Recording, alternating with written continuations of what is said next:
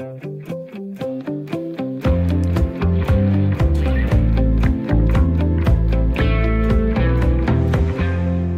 nyt år er skudt i gang, også for erhvervslivet, og derfor er jeg rigtig glad for at kunne byde velkommen til årets første udgave af Radio 4's erhvervsmagasin, Selskabet.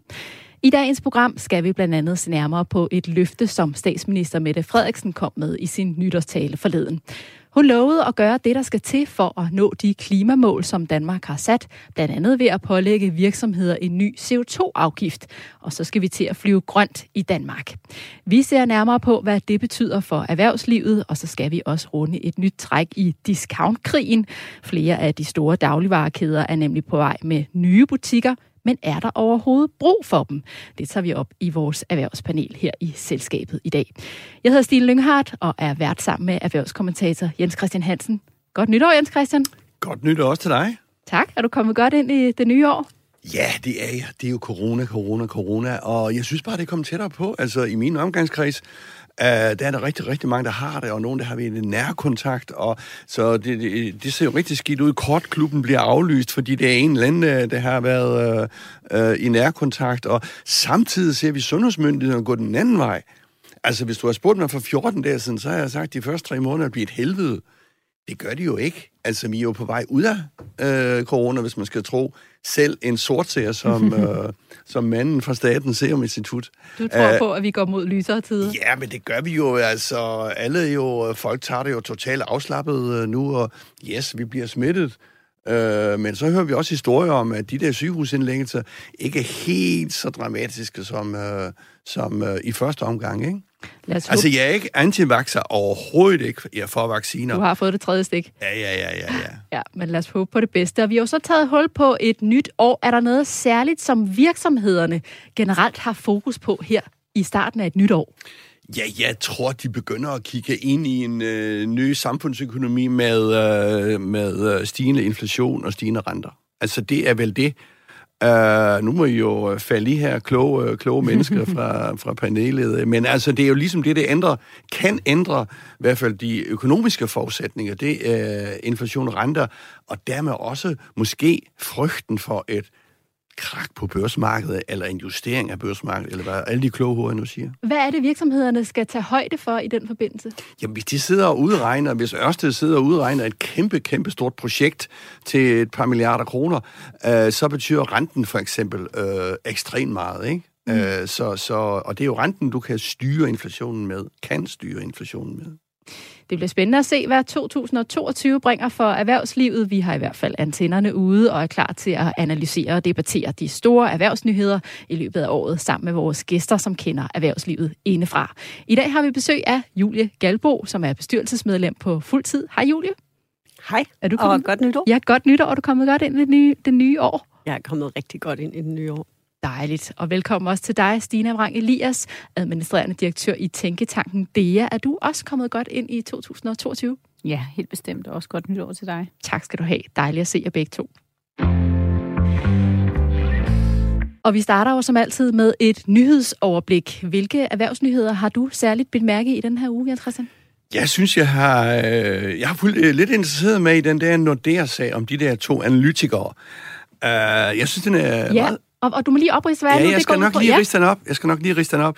Jamen, altså her i efteråret, øh, der, havde du to, øh, der har du to øh, øh, øh ret langt op i hierarkiet øh, analytikere i Nordea.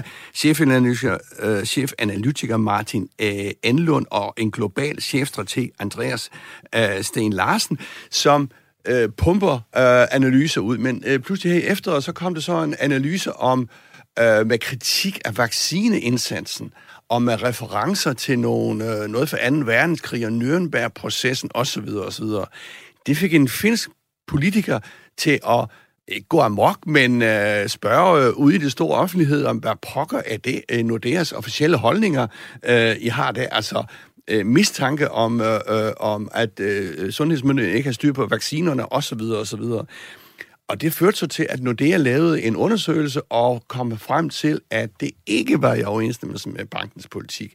Det betød så, at disse to ellers højt estimerede analytikere fik øh, tilbud øh, om andet job Jeg ved ikke, om det var i, øh, som øh, piccoloer eller chauffør, eller hvad det nu har været. Men øh, det sagde de nej tak, så nu har de forladt banken. Og fred være med det, øh, kan man sige. Men det stiller jo det spørgsmål, sig mig, hvad er det for nogle analyser, vi får fra bankerne? Må disse øh, analytikere ikke sige, hvad de har lyst til? Jeg er jo godt klar over, at sådan nogle referencer til øh, Nürnberg-processen og sådan noget der, det er måske sådan lidt hen i skoven, men må en, en, en, en sådan nogle øh, analytikere, som sidder og vurderer øh, fremtiden, ikke være kritisk over for en vak- vaccineindsats for eksempel. Altså, hvad skal vi så bruge de analyser til? Hvad tænker du her, Julie? Er der en eller anden balance, man som analytiker er nødt til at ramme i det her? Jeg tror, at der er en balance, man er nødt til at ramme som analytiker, men også som menneske, der ytrer sig i et øh, medie, der følger så mange mennesker. Og det er, at man fra Nordeas side griber ind og siger, at det her forenligt med de værdier, vi som virksomhed vil stå for, det synes jeg sådan set er positivt og helt i overensstemmelse med, med god corporate governance. Men hvad skal vi så bruge analyserne til, når de ikke er overensstemmelse med, hvad analytikerne reelt mener? Jamen, analytikerne Så kan der være andre jo... ting jo også. Må man sige noget kritisk om en, en klimavirksomhed, for eksempel? Jamen, selvfølgelig må man være kritisk, bare man bevarer objektiviteten og samtidig måske undgår at støde andre mennesker. Jeg tror, at de fleste finder det stødende, hvis man sammenligner en given proces, en i øvrigt temmelig veldokumenteret offentlig igangsat proces, der foregår globalt, som er understøttet af WHO og andre, med det, der foregik i Nazi-Tyskland. Og de eksperimenter øh, af racegenetisk karakter, som blandt andet Nürnberg-processerne behandlede, det, det er altså noget over, i ja. hvert fald min streg. Ja, ja, ja. Hvad, hvad tænker du her, Stine? Er det også over din streg? Ja, helt bestemt. Altså, jeg synes meget, at vi skal passe på med de der... Så, altså, jeg synes, det de der med henvisninger til 2. verdenskrig og med, med jøder og nazister og sådan noget, altså, mm, det, det får det altid til at, øh, at, at stride en hel del på mig. Måske fordi, at min far jo også er, øh, er jødisk afstamning, og der var en tilbage af hans familie. Den, han er jo så fra Polen og Grækenland, udvandrer til USA. Af dem, som blev tilbage, der var der en, der overlevede 2. verdenskrig. Så jeg har det rimelig stramt med sammenligning med 2. verdenskrig. Og det bliver pludselig også det, der så kommer til at tage fokus i ja. hele det her, tænker Så jeg, jeg tænker, Jens Christian, kan man ikke sondre mellem at sige, jamen man må analysere, hvad man vil, og det, det skal, men, men, men, men i kommunikationen af det, man analyserer. Det er jeg enig i. Altså, så, så, så, så øh, man, man skal ikke... Altså, det kan jeg jo også se med min egen... Jeg kunne tage, gå hjem i min egen butik, og så kunne jeg sige, at vi, vi skal analysere det, vi skal analysere. Vi skal fremlægge øh, resultaterne, øh, fordi vi er en uafhængig tænketank. Men hvad vi sammenligner det med, det kan vi jo godt diskutere. Vi kan ikke diskutere, at vi skal kunne lave analyserne, vi skal fremlægge analyserne, men hvad vi sammenligner det, hvad for en kommunikativ kontekst vi, vi, vi, vi præsenterer det i, det må kunne, det, det må kunne diskuteres. Det er jeg fuldstændig enig i, at den der menuen-proces, ja. som jeg starter med at sige, den, der, den er ligesom øh, uden for, for kategori, kan ja. du sige, den passer ikke. Men den anden ting, det er, at øh, smitten vil stige voldsomt øh, som de sagde. Det var ligesom det, de, mm. de, de sagde i deres analyse. Det er jo så vist at holde stik, og det har jo indflydelse på øh, prisfastsættelsen af markederne, for eksempel. Ikke? Mm. Men så, nej, men... der er jeg så ikke ganske enig med dig, øh, fordi det kan godt være, at, at smitten er steget voldsomt, men jeg tror ikke, at der har været særlig meget officiel kommunikation, hvor man faktisk kunne læse, at vaccinerne ville øh, få smitten til at forsvinde. Det, det tror jeg ikke, at der er særlig mange, der har sagt fra officielt hold. Det, man har sagt, det er, at konsekvenserne af smitten vil blive mildere. Og det har jo vist sig at holde stik, som du også selv var inde på indledningsvis.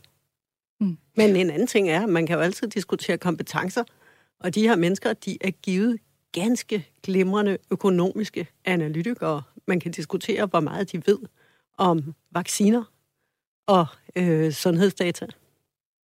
Det har i hvert fald fået konsekvenser for dem nu. Stina, hvad har du ellers bemærket i nyhedsbilledet? Jamen, jeg har øh, taget med øh, mangel på arbejdskraft. Altså, nu øh, var Jens Christian inde på, at øh, virksomhederne jo indstiller sig på stigende inflation og stigende renter. Jeg forestiller mig, at der også er en del virksomheder, som er meget optaget af det her med mangel på arbejdskraft. Øh, og der har Nikolaj Vammel udgivet, øh, øh, givet et interview, hvor han siger, at han har, det bliver en af topprioriteterne at øge arbejdsudbuddet i det kommende år. Og det var også med i Mette Frederiksens øh, nytårstale. Så, øh, så det vil jeg sige, det, det, det, det er nok den, øh, det er også den erhvervsnyhed, som jeg, som jeg forstår mig mest på. og Jens Christian, det er jo også noget, som du har peget på flere gange i vores program, det her med, at du savner nogle initiativer fra politisk hold. Er, er, er det også godt for dig at høre? Ja, her, det er det jo, men nu skal det jo først, øh, fordi øh, altså, der skal først noget konkret på det også. Der, er jo, altså, der bliver jo sagt utrolig mange ting. Nu skal vi snakke klima om lidt også, øh, tror jeg. Øh, og det bliver bare sagt og sagt og sagt. Altså, som borger er jeg lidt... Altså, jeg vil godt have nogle konkrete ting. Øh, og også her, øh, nu er det jo sådan... Jeg er enig med Stine, at de har ligesom åbnet en lille øh, dør på klem ind til det der, for mm. eksempel mm. med, øh, er det ikke rigtigt, Stina, hvor meget du ligesom skal... Det er beløbsgrænsen, jo. Beløbsgrænsen, ja. ikke? Hvor uh, Socialdemokratiet og Dansk Folkeparti har lovet danskerne, hvis man kan sige det sådan, at de ikke vil pille ved den der. Og der er mange stærke følelser omkring den der beløbsgrænse. Uh, uh, altså, det er ikke øh, EU, altså ikke vestlige indvandrere. Mm. Og så er vi over i et helt andet aspekt om øh, fremmede mennesker. Men altså, jeg, jeg var, altså, det der med mangel på arbejdskraft, det er jo ikke bare noget, der vil være i 22. Altså lige nu kigger vi jo ind i de mindste ungdomsårgange øh, i de kommende år, samtidig med, at vi har en enorm, øh, altså nogle meget store årgange, som forlader arbejdsmarkedet. Og det betyder jo, at øh, det er alle steder, man vil mangle arbejdskraft. Altså lige nu, bare, øh, det er jo ikke sådan inde i en privat virksomhed, men det har faktisk også indflydelse på private virksomheder. Øh, lige nu, så mangler der 1100 pædagoger i København. Det betyder, at når du afleverer dine børn i en vuggestue eller en børnehave, så kan du som en af mine medarbejdere, jamen så er det Mikkel, som blev student i sommer, som tager imod 10 børn. Jeg har medarbejdere, som nu kommer og beder om at komme ned i tid, for de føler ikke, de kan aflevere deres børn i de her institutioner. Der mangler, tror jeg, mellem 6 og 800 pædagoger i Aarhus Kommune. Så, så, så, altså, så det er bare for at sige, den mangel på arbejdskraft, som, som, man, øh, som en restaurant ser, øh, kigger ind i, eller som, en, øh, som man kigger ind i, øh, jeg kan heller ikke få en VVS op i Nordsjælland, det findes ikke, øh, det vil være alle steder. Og derfor så har vi behov for at have en stor og grundlæggende drøftelse af dels, jamen, hvordan tilpasser vi også vores uddannelsessystem, så vi hurtigere kan få noget omskoling, øh, vi hurtigere kan få nogen, som øh, måske har øh, ellers ville forlade arbejdsmarkedet, hvordan kan vi få dem over i at lave noget andet? Altså, der er mange skruer, og, og øh, altså, der er mange vi bliver nødt til at skrue forskellige steder. Øhm, og en ting er selvfølgelig import af arbejdsmarked, arbejdskraft. Men der er også steder, hvor vi ikke kan importere. Og vi bliver også nødt til at have en diskussion af, hvad for noget arbejdskraft vil vi importere, hvad for noget arbejdskraft vil vi ikke importere. Jeg har svært ved at forestille mig, at vi har lyst til for eksempel at øh, importere lærere og pædagoger fra udlandet. Det bliver helt sikkert en diskussion, der fortsætter her i løbet af 2022. Vi runder nyhedsoverblikket af med dig, Julie. Hvad har du bemærket? Øh, Apple rundede en markedsværdi på 3.000 milliarder dollar. Og det er godt nok mange chat. penge. Ja. Det er også en slags penge der i begyndelsen af året. Øhm, og det synes jeg er fascinerende af mange årsager, blandt andet fordi det er så en virksomhed, som er utrolig meget større øh, målt på BNP, og utrolig meget mere indflydelsesrig end rigtig, rigtig mange lande. Øh, hvad betyder det for den mm. verden, vi lever i? Det synes jeg er interessant. Og så synes jeg også, at det helt enkelt er interessant, at vi går og snakker om bæredygtighed og net zero og alt muligt andet. Men marked, altså markedsværdien af Apple er i høj grad baseret på, at de lancerer nye produkter hver andet år af alting, så vi hele tiden skal have en ny iPhone. Eller nogen af os hele tiden skal. Og bedømt efter deres markedsværdi, så er der rigtig mange af os, der hele tiden skal have en ny iPhone. Det synes jeg er mærkeligt, eller interessant. Det er det. Lad os runde nyhedsoverblikket af her. Tak til jer alle tre. Du lytter til Selskabet på Radio 4, hvor vi er i fuld gang med ugens store erhvervsnyheder. Jeg hedder Stine Lynghardt og er vært sammen med erhvervskommentator Jens Christian Hansen. Og vores gæster er Julie Galbo, som er professionel bestyrelsesmedlem, og Stina Vrang Elias fra Tænketanken DEA. Og nu skal vi kigge lidt nærmere på statsministerens nytårstale. Jens Christian, du lyttede selvfølgelig særlig interesseret efter, om der var noget i talen, som berørte erhvervslivet. Var der noget særligt at bide mærke i for virksomhederne? Ja, det synes jeg, vi har lige øh, kort berørt det. Det er jo øh, selvfølgelig først og fremmest, øh, altså set med erhvervslivets øjne, øh, arbejdskraft og miljø. Altså det er de to hovedoverskrifter. Øh, alt flyder jo ind i hinanden, som Stine også snakker om, uddannelse og det ene og det andet. Ikke? Men hvis man skal se to enkelte overskrifter, så er det øh, arbejdskraft øh, og klima. Og øh, altså og nu kan jeg se, alle de politiske kommentatorer er ved at falde bagover af benovelse over, øh, hvor konkret talen var. Altså, der er jeg så godt nok ikke. Jeg ved godt, der bliver åbnet en, øh, en, øh, en lille dør, hist og pist, men jeg synes, det er meget ukonkret, og vi kan lige vende tilbage til det der med klima og sådan noget. Men, men, men altså, lad os du få nogle handlingsplaner ud, og lad os få noget helt konkret på bordet. Og, og Mette Frederiksen talte jo helt konkret om, øh, at hun varsler noget omkring en CO2-afgift mm. øh, mhm. til virksomhederne, til dem, der udleder meget CO2. Lad os lige prøve at høre et klip fra statsministerens nytårstale. I år vil vi træffe beslutning om en ny og ambitiøs afgift på CO2. Den skal sikre, at de virksomheder, der belaster klimaet, selv betaler for deres udledning. Mange er allerede i gang med at omstille sig. For andre vil det tage længere tid. Men udgangspunktet er enkelt. Det danske princip om, at de bredeste skuldre skal bære mest, det skal også gælde i den grønne omstilling. Hvis du udleder CO2, ja, så skal du betale. De bredeste skuldre skal bære mest også i den grønne omstilling, siger Mette Frederiksen. Er du enig, Stina? Ja, det er svært at være uenig i, synes jeg. altså, prøv, det, det, ja, det, det, det synes jeg er svært at være uenig i. Øh, og Prøv jeg, at uddybe, hvorfor du mener det. Jamen altså, øh, det er da klar, altså, jeg tror, vi alle sammen synes, at det er retfærdigt og rimeligt, at dem, som udleder, det, det skal man betale for. Altså både mig selv som, som person, men jo også som, som, som virksomhed, vil jeg, vil jeg synes, at, at det synes jeg er meget rimeligt, at øh, dem, som belaster mest, også er dem, der betaler for det, de belaster. Altså jeg gør da selv det nu. Hver evig eneste gang, jeg bestiller noget på nettet, i min netbutik, så kan jeg jo lave sådan en lille øh, klimaaflad, og det gør jeg. Hvad tænker du her, Julie? Jeg tænker, at princippet er smukt og svært at være uenig i. Når det er sagt, så bekymrer det mig, at man lægger en afgift på danske virksomheder, som udenlandske virksomheder ikke nødvendigvis skal bære. Der skal man så overveje, hvad man gør dernede ved grænsen til Danmark, hvor udenlandske billigere producerede produkter så kan komme ind. Og derfor tænker jeg, at hvis man faktisk kan gøre det her, så er man nok nødt til at belaste forbrugerne, der forbruger fordi danske virksomheder, de gør sikkert, hvad de kan for at gøre tingene bedst muligt. Men, men hvis man bare indfører sådan en skæv eller en uforholdsmæssig stor afgift på dansk producerede varer, så flytter produktionen bare til udlandet. Men det samlede CO2-aftryk fra danske husholdninger, det falder ikke. Er du det, enig her? Ja, altså det er jo der den helt store, også med landbruget i øvrigt, øh, helt store, øh, hvad skal man sige, øh, øh, helt store problem er, fordi vi, vi er sådan et lille land, og grænserne er forhåbentlig øh, åbne øh, om lidt igen. Men jeg kunne godt tænke mig at vide, hvad øh, Mette Frederiksen i grund mener med de bredeste skulder. Jeg forstår det simpelthen ikke. Mm-hmm. Altså hvis I er det bredeste skulder, så er det Novo Nordisk. Er det dem, der skal betale en ekstra afgift?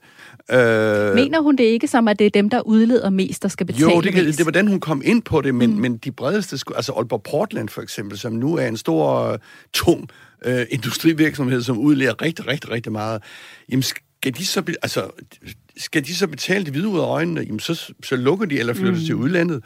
Men vi skal jo have cement og hvad de ellers producerer øh, øh, op i Aalborg. Så det er igen det der med, jeg synes, det er flagrende, diffust, og jeg forstår det ikke.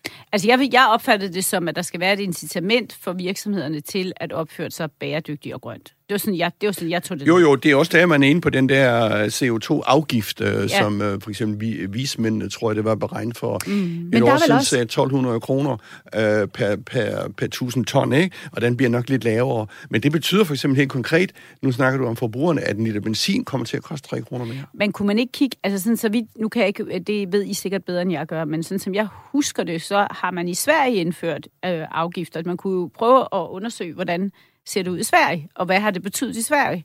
Øh, det, det, øh, det burde jeg have gjort inden den her udsendelse. Øh, men, men Stina, nu siger du også det her med, at det skal give et incitament, men der er vel også forskel på fra virksomhed til virksomhed, hvor hurtigt man kan gå igennem den grønne omstilling, altså hvor meget der skal til Øh. Jamen der kan man jo, der tænker jeg bare, man kan jo designe de her instrumenter, øh, så de tager højde for det, for, for, altså for det, kan man sige. Ikke? Øh, men men jeg, jeg, jeg, hvis, jeg, hvis jeg var virksomhed, så er det klart, at hvis jeg skal omlægge, så skal der jo være en eller anden form for incitament til at gøre det. Altså, øh, så skal der måske også være en tro på, at øh, jamen så går vi foran i Danmark, men så vil de andre lande følge efter. Og, øh, altså, men jeg, jeg synes ikke, jeg er ikke ekspert i det, men, jeg, men øh, jeg, jeg tror, jeg vil gå hjem og studere på, hvordan det ser ud i Sverige, fordi sådan som jeg husker det, så har de i hvert fald i Sverige for noget tid siden indført øh, CO2-afgift. Statsminister Mette Frederiksen præsenterede også et mål om, at vi inden for de kommende år skal kunne flyve grønt i Danmark. Lad os lige prøve at høre, hvad hun sagde. Senest i 2025 skal danskerne have mulighed for at flyve grønt på en indrigsrute. Og senest i 2030 skal vi kunne flyve helt grønt, når vi flyver indrigs i Danmark. Bliver det svært? Ja. Kan det lade sig gøre? Ja, det tror jeg. Vi er allerede på vej. Dygtige forskere og virksomheder arbejder på løsningerne. Lykkes vi med det, så vil, vi være et grønt, så vil det være et grønt gennembrud. Ikke bare for Danmark, men for hele verden. Hvad tænker du her, Jens Christian? Er det et realistisk mål? Ja, nu kommer jeg til at stå som sådan og være sådan en sur gammel øh, mand, men øh, nu er jeg jo journalist, så jeg er per definition kritisk. Jeg synes, øh, der er mange gode ting øh, i, i, i hele klimadebatten. Men, og så kommer jeg med noget, ikke? Øh, så, nævner hun ind, så nævner statsministeren indenrigstrafikken. Altså, den betyder jo så lidt. Altså, vi snakker jo om få procent af den samlede udledning af, af, af, med hensyn til flytrafikken. Men er det ikke for jo, at Jo, man skal starte et sted. Ja, man sætter skub på teknologien vel jo, ved at melde sig ned Jo, jo, men ikke? så skal man måske have noget... Altså, jeg kan godt forstå, det er jo klart, altså, det er let at forstå det der, ikke? Altså, man siger, okay, de der flyvemaskiner, de skal altså flyve med grønt. Øh, fint nok. Og hvad er grøn brændstof? Jamen, det er jo blandt andet sådan noget power to x, altså mm. hvor du omdanner vind til øh, noget, du kan hælde ned i et fly, ikke? I modsætning til sådan noget øh, olie og sådan noget. Uh, men, men, men altså, jeg ved ikke, altså det er jo flyindustrien, det er jo rigtigt at tage fat i flyindustrien, det er jo kæmpe vigtigt at tage fat i flyindustrien, ligesom med skibs, øh, skibs, øh, skibsfarten og så de tunge lastbiler, ikke? det er jo der, den store del er, men det er bare sværere der. Nu, nu siger man så, at man være klimaneutral, var det i 2030, tror jeg det var, på indenrigstrafikken. Ah, okay, altså, det flytter altså ikke meget. Hvad tænker du her, Julia? Altså, er det ikke noget med, at vi får sat skub på udviklingen af teknologien? Altså, vi får sat skub i konkurrencen om at, at få udviklet det grønne brændstof, men, vi har brug men for? hun siger jo, at muligheden skal eksistere i 25. Mm. Og øh, så skal det være absolut grønt i 30. Øh, muligheden eksisterer formentlig allerede. Du har teknologien, en batteriteknologi til at drive meget små fly, og der er det jo heldigt, at Danmark er et relativt lille land, så der er heldigvis nogle korte ruter frem og tilbage. Det bliver små fly, det bliver færre passagerer, det bliver i hvert fald i starten temmelig dyrt at få lov at flyve til Bornholm på øh, batteriteknologi for eksempel. Men det er for mig, ja, altså, det er nok muligt, og, og det er også grunden til, at hun tør at sige det. Det er, at hun ved, og hendes embedsmænd ved, at, at teknologien eksisterer sådan set i dag. Øhm, jeg synes, det at sige det mere absolut for 30, det er igen spændende. Øhm, så skal man nok tænke på at give nogle DSB nogle flere kroner, så man kan supplere med nogle tog rundt omkring, så man kan jo komme hurtigt frem og tilbage, og ellers søger man bare privatbilismen. Men øh, det, det er ikke et dårligt mål. Det, Nej, det er alle, ambitiøst, og det er konkret. Jeg alle synes ikke, små er skridt øh, øh, betyder jo noget, og det er jo åbnet for noget her. Jeg tænker bare på, at det er jo ikke noget, det flytter noget. Nej, men Rom blev ikke bygget på én dag, og hvis hun kun skulle melde ud i ting, der flyttede noget, så ville hun lynhurtigt komme til at melde noget ud, der var helt urealistisk. Så det at sætte sig nogle ambitiøse, men alligevel nogenlunde realistiske mål, det, det tror jeg også, jeg ville gøre, hvis jeg var statsminister. Det synes jeg er meget fornuftigt. Ganske kort her til sidst, Ina. Hvad tænker du? Er det, er det realistisk, og tror du også, det er noget, forbrugerne efterspørger? Fordi, øh, som Julie siger, det kan jo godt være, at billetterne bliver lidt dyrere i en overgangsperiode i hvert fald. Ja, jeg tror, det er realistisk, ellers ville man ikke turde måle, melde ud på den måde. Og jeg, jeg, for mig var det, sendte det bare en uh, association til i Norge, hvor, hvor politikerne sagde, nej, vi har ikke nogen eldrevne færger, men vi vil have en eldreven færge inden for så, så du kan ikke huske, hvor mange år det var, og så fik de en eldreven færge. Så for mig er det mere det der med, nu sætter vi os et mål, som kan nås, men det er, og det er også vigtigt at vise, at det kan nås. Det tror jeg også er politisk vigtigt at kunne vise, at det kan nås. Så det er et skridt på vejen. Lad os runde statsministerens nytårstale af her. Tak skal I have. Om lidt skal det handle om vores daglige indkøb. Dagligvarekoncernen Coop skruer nemlig op for et nyt discount-koncept, som skal lukke, lokke flere kunder til, blandt andet ved hjælp af et større sortiment, flere varer, som kun skal kunne købes der, og mere økologi. Men det er ikke kun Coop, som opruster på discountmarkedet. Også Netto, Aldi, Lidl og Rema 1000 har planer om at udvide udvide.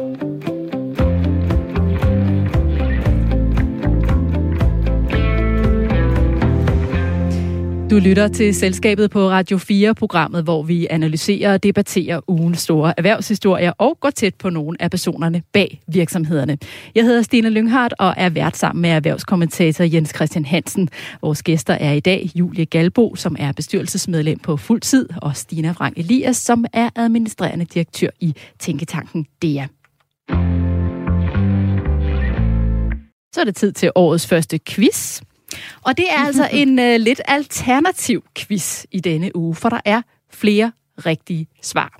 Nu skal I høre. Min familie har fået både el- og gasregning i december. I skal ikke gætte, hvor høj den er, det skal jeg nok fortælle jer. Og som så mange andre, så fik vi lidt af et chok. Begge regninger var nemlig mere end fordoblet i forhold til samme periode året før. Vores gasregning er steget fra 4.200 kroner i kvartalet til 9.000 kroner, og elregningen for fire måneders forbrug er steget fra 3.100 kroner til 6.600 kroner. Så vi skal i den grad til at tænke os om derhjemme for at begrænse vores forbrug. Der er flere forklaringer på de stigende priser, og det hænger blandt andet sammen med udbud og efterspørgsel. For eksempel er lagerbeholdningerne af naturgas lavere, end de plejer at være, samtidig med at efterspørgselen stiger, når det bliver koldt. Og der har også været mindre vind i sommer, så vindmøllerne har også leveret mindre strøm.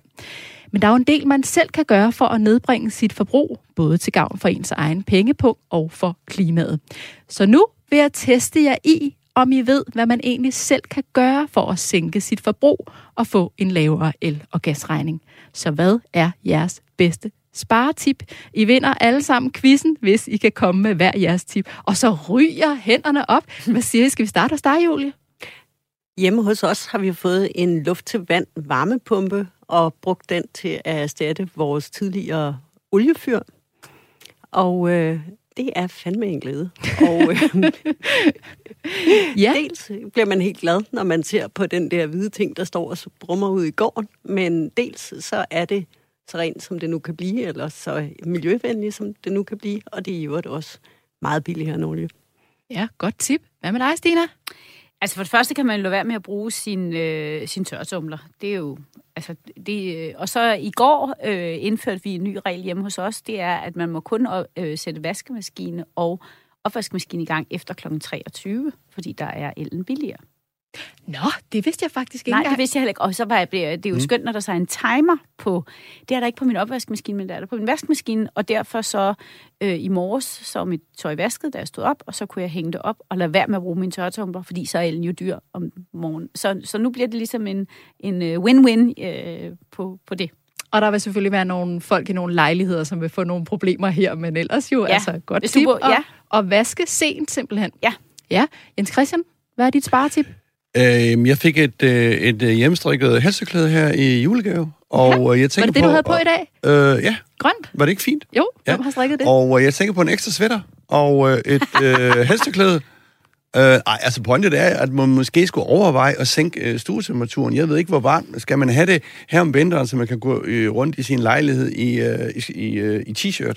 Ja, nu bor jeg meget, altså jeg bor et sted, hvor man virkelig kan mærke, når det er østenvind. Ja, okay. Der har jeg ikke lyst til at skrue nej, varmen. Nej, Men det er jo et hav af områder. Nu, øh, det er jo bilen, for eksempel. Den er jo også ret dyr. Nu har jeg set, benzinen den er jo oppe på de der 12-13 kroner for en liter benzin i hvert fald. Ikke? Så lad den stå og tage cyklen. Hvem har strikket tørklædet?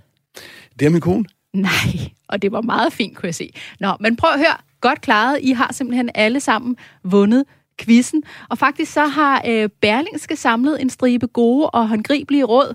Udover det, I nævner, så er der lige præcis øh, det her med, at øh, både at, og, hvad hedder det, at fylde det jeg prøver at komme frem til. Fylde vaskemaskinen. Mm. Fylde opvaskemaskinen. Så det ja. kommer, man også skal gøre det sent, men man skal også huske at fylde den.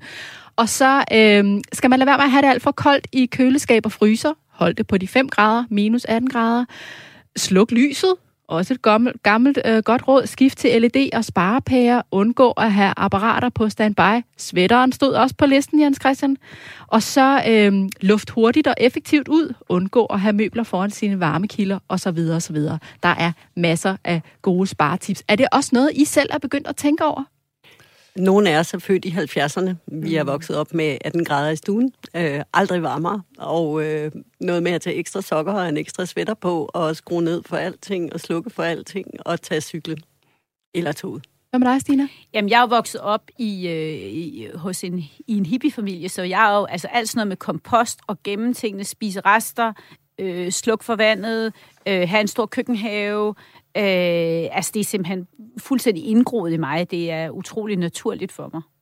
Er det i virkeligheden også sådan noget som det her, at nu stiger priserne, at, at det kan få os til at blive mere bevidste? Altså, jeg tænker sådan rent øh, klima sammenhæng, at vi måske kan få os nogle gode vaner, og tror jeg, vi kan tage dem med os. Hvad siger du, Jens Christian?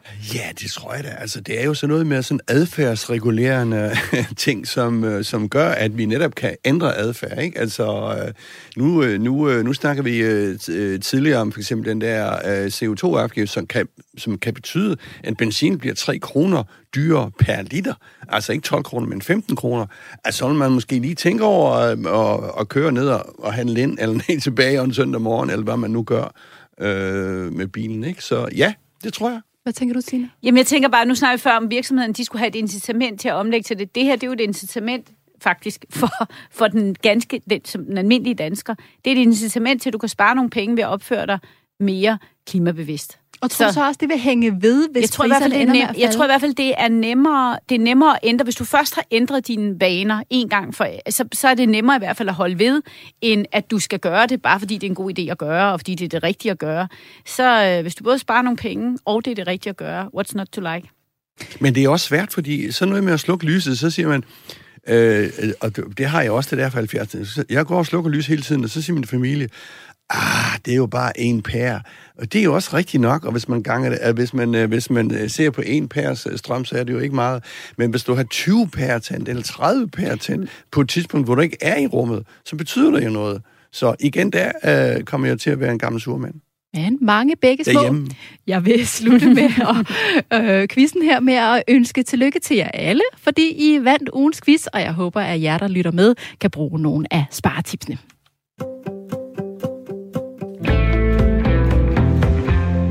Vi danskere kan godt lide at handle i discountbutikker, og nu opruster dagligvarekoncernen Coop i kampen om discountmarkedet i Danmark. Coop vil nemlig sætte 1 milliard kroner af til at udbrede sin nye discountkæde, som hedder Coop 365 Discount. De kommende år skal der åbnes op mod 400 butikker, og alene i år kommer der 120 nye til, skriver børsen. Nogle af dem skal erstatte nuværende Coop-butikker, for eksempel nogle af faktabutikkerne, og de skal udvides og moderniseres for at gøre plads til det nye 365-koncept. Hvad tænker du, Jens Christian, om, at der er flere discountbutikker på vej? Jamen, det er helt utroligt, øh, hvor meget øh, plads der åbenbart er til øh, fødevarebutikker øh, og herunder discount.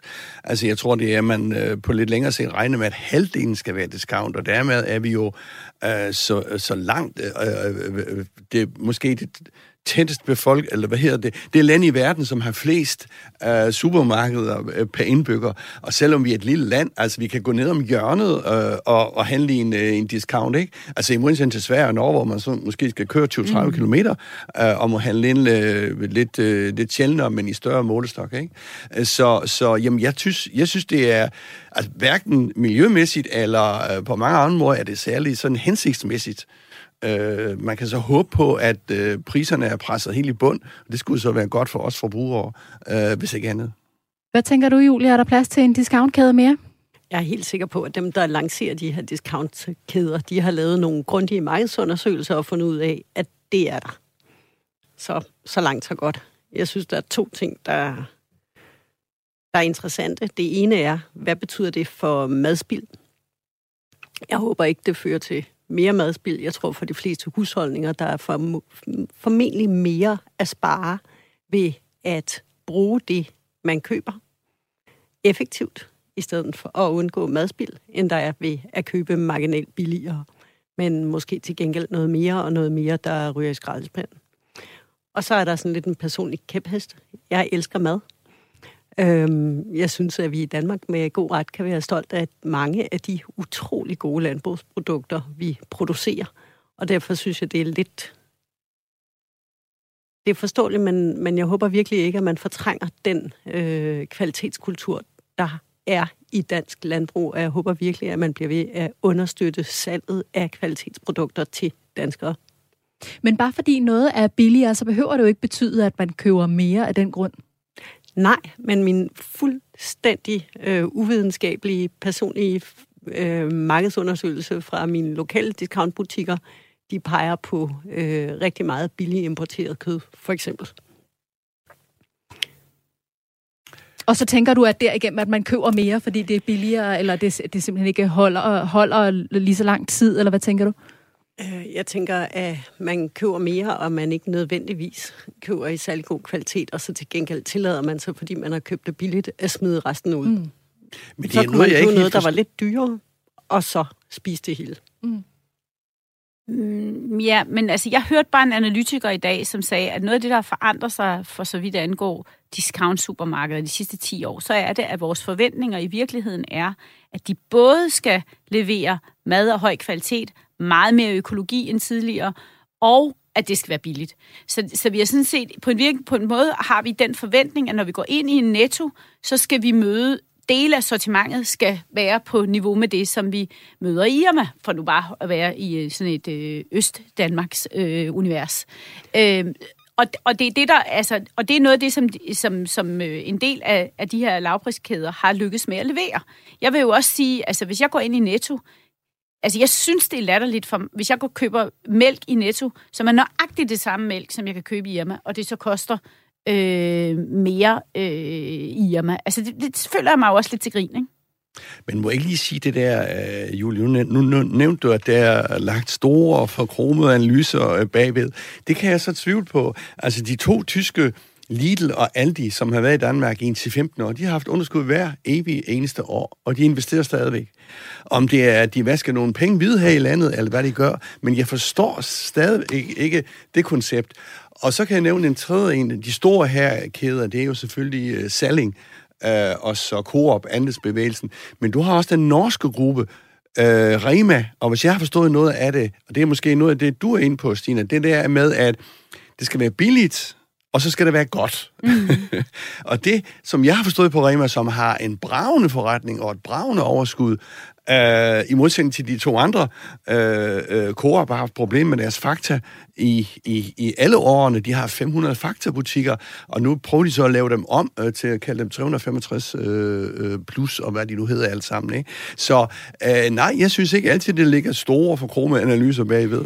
Men altså noget af det som omlægning af, af, af fra Fakta til, til, til Coop 365, det er jo også, altså, det er jo, at de skal lukke nogle af de her Fakta-butikker og, og, og rebrande det, og noget af det som, altså det bliver jo første, altså det her Coop 365 bliver for eksempel har vi har meget fokus på bæredygtighed og bæredygtige, øh, øh, altså økologiske produkter. Det bliver det første grønne logo i blandt discount-supermarkeder.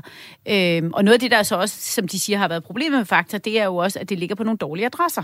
Så, så nogle af tingene kan man jo gøre ved at flytte med et andet sted hen.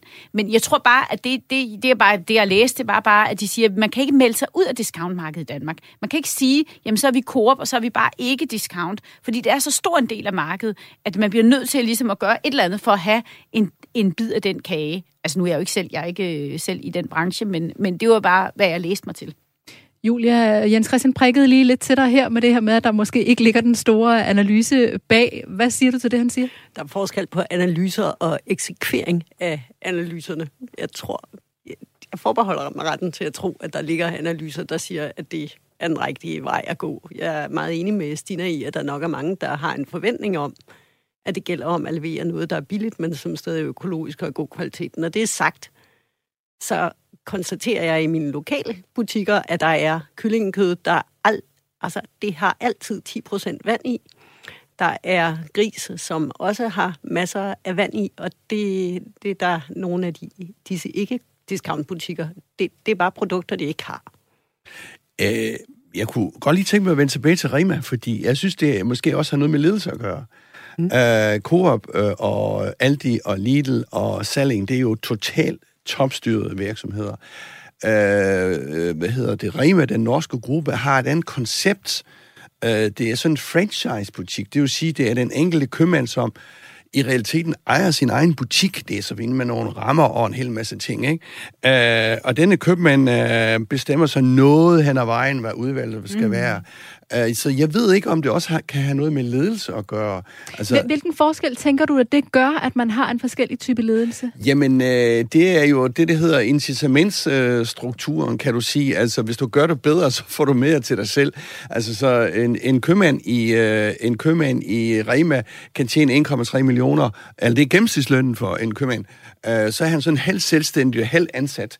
Altså, jeg siger bare, at det kunne være et koncept, øh, som er anderledes end de andre, i og med, at det giver et godt afkast, og øh, nu skal jeg ikke gøre mig klog på indholdet og, og udbuddet i, i Rema, men de steder, hvor jeg har været inde i Rema, synes jeg faktisk, det er et ganske godt udbud af grønt, og øh, det, det, det er selvfølgelig ikke delikatesser og sådan noget, men, men som, øh, som øh, discount synes jeg faktisk, det er et øh, ganske udmærket øh, udbud, de har. Men jeg tror, det er det samme koncept som menu kæden har. Det er jo også selvstændige købmænd, men rigtigt. så har de en indkøbsorganisation, og det giver mm. en mulighed for at tilpasse vareudbuddet, både efter den lokale efterspørgsel og efter de sæsonsvingninger, der måtte være.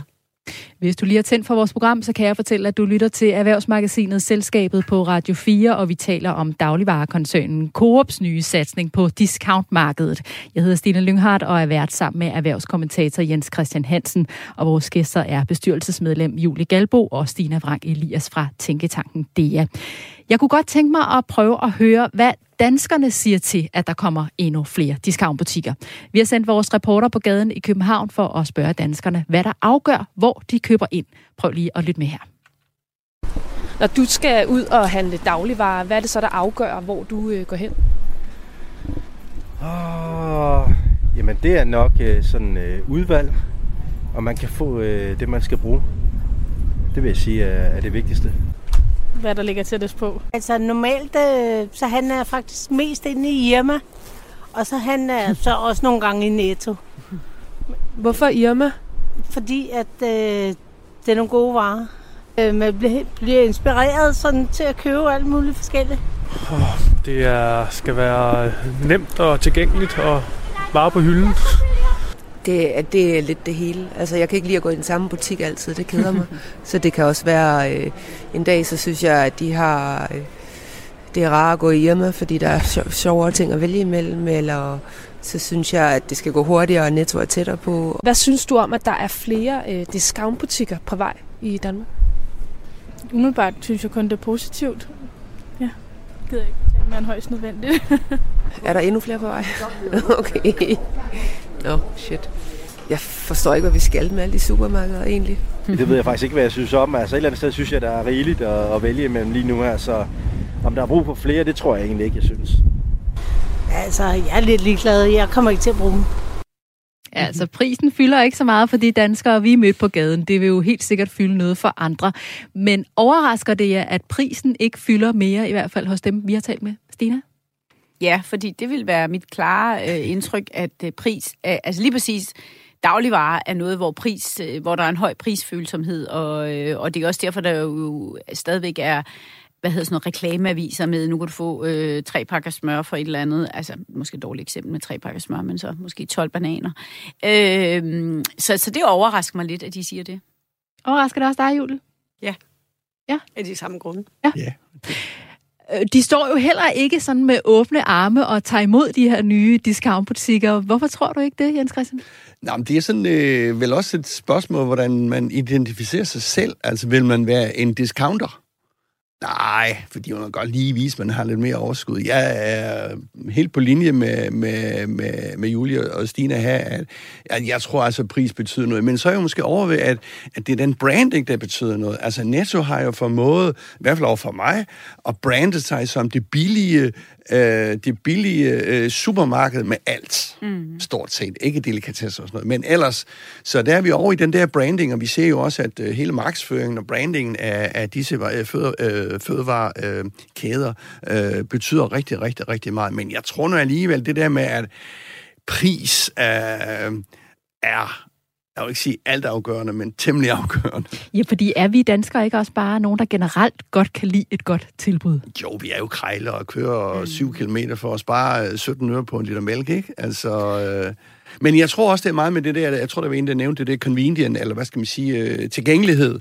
Øh, jeg har det sådan med øh, mit supermarked, eller det, hvor jeg handler, at jeg kan godt lide at vide, okay, sukkeret står over øh, i den side, og Øh, hvis jeg kommer ind i et nyt supermarked, så er jeg ekstremt forvirret og kan ikke finde rundt og kan ikke finde varerne. Så det der med at øh, øh, vide nogenlunde, hvor de står. Og jeg handler i, på skift sådan lidt i, øh, i fakta, menu og øh, hvad det ellers er lige omkring mig. Mm. Jeg, jeg, ja, men, men jeg synes bare, at Julie havde en meget god pointe også i det der med, at... Øh, altså, fordi vi sådan er prisfølsomme, så køber vi jo 12 bananer for et eller andet, eller øh, ekstra, altså, og, og på den måde ender de der gode tilbud jo med at producere madspild. Øh, nu køber jeg for det meste ind i sådan en, øh, i en gårdbutik, fordi så kan jeg behøver ikke at få alt det der plastik med hjem, men jeg kommer jo heller ikke, jeg køber jo så også kun det, jeg skal bruge. Fordi det er jo at tage tre æbler og øh, to liter mælk og sådan noget. Altså, der, er jo ikke, der har de ikke mængde rabat, kan man sige. Så måske er der også noget i, lidt ligesom vi, vi ender med at købe to liter sodavand, når der er to liters flasker, jamen så skal vi også vægt fra at øh, købe mad på slagtilbud, fordi det ender med at ligge hjemme i vores køleskab, og så ender med, at vi smider det ud, og det er dårligt for alt. Og Jens Christian, du nævner også det her med, at vi har en af de højeste øh, butikstætheder i Europa målt per indbygger. Er der overhovedet plads til en spiller mere på banen? Jamen altså, øh, det, det, det, øh, og så må jeg måske give Jule lidt ret her. Altså, det er jo ligesom markedsøkonomien, der må bestemme det, og hvis det er nogen, der tror på, at de vil smide et par hundrede millioner øh, i nogle yderligere butikker, jamen så er fred være med det, men mindre det er noget, vi ikke kan gennemskue. Og øh, jeg ved ikke, om I hele kan gennemskue Lidl og alle de øh, koncepter der, eller om de flytter rundt på nogle varer eller andet. Jeg kan ikke forstå, at de kan være i Danmark i 15 år med konstante underskud. Øh, altså, hvad er ideen i det? Kan I forstå det? Nej. Nej, det er altså heller ikke det ved at sige. Altså, det, det er simpelthen nogle butikker, jeg aldrig nogensinde har taget til mig. Måske fordi de ikke har... Øh, altså, det kan der være mange grunde til, men jeg har heller ikke boet tæt på nogen. Øh, hvorimod, at øh, altså, det, det er jo lidt, som Jens Christian han siger, man går også i det supermarked, hvor man ved, hvor sukkeret står. Ikke? Så, så der er også noget genkendelighed i det. Men sådan som jeg hørte dagens lancering øh, af øh, den her Coop 365, så er det simpelthen fordi, markedet er for stort i Danmark til ikke at have en del af det. Du bliver nødt til, hvis du er en stor koncern, så bliver du nødt til at have i din palette en discountkæde. Mm. Og det kan måske også være forklaringen på, at uh, Lidl... Og... Ja, man skal måske også lige nævne her, at jeg så Per Bank, uh, direktør for Salling-butikken allerede for to år siden, at mætheden nu uh, var så stor, at der ikke kunne være plads til mere. Og man skal også lige huske på her, det er jo nye brandinger og sådan noget. Han har uh, måske også en lille bitte interessekonflikt, ikke? Det, jo, jo, jo, jo, jo, det kan du selvfølgelig sige. Her har han sit udbygget og, og, og så videre og så videre. Men man skal også lige huske her, at det er jo den der rebranding eller nye navne, og så kan man så markedsføre. Mm. Uh, altså markedsføring er et enormt uh, stort uh, issue her, tror jeg, specielt på, uh, på hele dagligvareområdet. Og er det klogt at Coop at gøre det her? Fordi man kan sige, de har jo haft deres uh, discountkæde, som de stadig har, uh, faktabutikkerne, men som uh, i en årrække har været en udfordring med dalende salg. Er det så det rigtige at starte forfra? Ja, det må de jo, øh, det må de jo have vurderet. Altså, nu har de jo lavet rigtig mange... Ja, det, det, det, synes jeg, der ja. ikke fungerer. De det har altså en masse locations. Så laver de det, at de prøver at lave det om og ramme danskerne bedre. Nok i sådan en discount light udgave, om jeg Ja, de skal jo gøre noget, ikke? Fordi det er ikke discount-discount på den der lille Aldi-måde, som man kender fra Tyskland, og som ikke fungerer godt for danske forbrugere. Det, det er sådan en mellemvare. Man laver det lidt lækkert og lidt billigt, og så prøver man at relancere noget, man har i forvejen. Det er da meget fornuftigt. Og det er jo ikke bare et nyt navn, altså de er også, det bliver jo også butikkernes indretning, ja. og som udfasning af fakta ind med Coop 365 i, øh, i en mere øh, fokus på bæredygtighed, som er noget af det, som rammer danske, som vil ramme nogle danskere øh, godt. Mm. Og konceptet i de her 365 butikker, det er jo, at der skal være et større sortiment, der skal være flere varer, som kun skal kunne købes der, og der skal være mere økologi. Det er ligesom det, de sådan mm. prøver at, at stramme konceptet op med. Øhm, hvad skal der til for, at de får succes med den her nye discount-satsning? Hvad tænker du, Jens? Jamen, de skal jo tage nogle kundeandel. Altså, vi handler jo alle sammen, så, så, så de skal jo tage, altså, de skal jo tage, tage, tage markedsandel fra hinanden, og det er også det, de kæmper benhårdt med, og så sidder de og regner på, om de har taget en markedsandel på, på 0,3 eller 0,4 fra hinanden. Ikke? Så de skal tage markedsandel fra hinanden. Ja, de, altså, jeg tænker ikke på, at de kan øge det samlede volumen. Det, det, det synes jeg er svært at se. Mm. Hvad tænker du, Stina, for at de skal få succes? Jamen, altså jeg tænker, at det bliver afgørende om det om både deres sortiment, men også tror jeg faktisk meget deres indretning af butikkerne, fordi jeg har været i nogle faktabutikker indimellem, og jeg, det var bare simpelthen ganske enkelt ikke noget, der appellerede til mig. Så, så jeg tror, det der med både med sortiment og med indretning af butikkerne, øh, det, det, det kommer til at være afgørende, og så kommer man ikke udenom at hvis de ikke får flyttet sig hen på nogle mere attraktive adresser, som de jo også siger noget af det, der har været faktakædens problemer, de ligger på nogle uattraktive adresser, så, øh, så, kan det, så kan du have nok så god indretning, nok så mange bæredygtige, billige produkter. Hvis du ligger langt fra alfavej, så bliver det svært. Lad os runde emnet af her. Jeg kan lige tilføje, at discountkæderne sidder på over 40 procent af dagligvaremarkedet i Danmark. Det er Netto, Rema 1000 og Coops discountbutikker, der er størst, mens tyske Aldi og Lidl er mindst, skriver Finans. Vi skal til at runde af, og jeg vil gerne sige tak til vores gæster, Julie Galbo, professionel bestyrelsesmedlem, og Stina Vrang Elias, administrerende direktør i Tænketanken DEA. Og tak til dig, Jens Christian. Vi ses igen på næste onsdag. Programmet her var produceret af Beam Audio Agency for Radio 4. Tak fordi du lyttede med.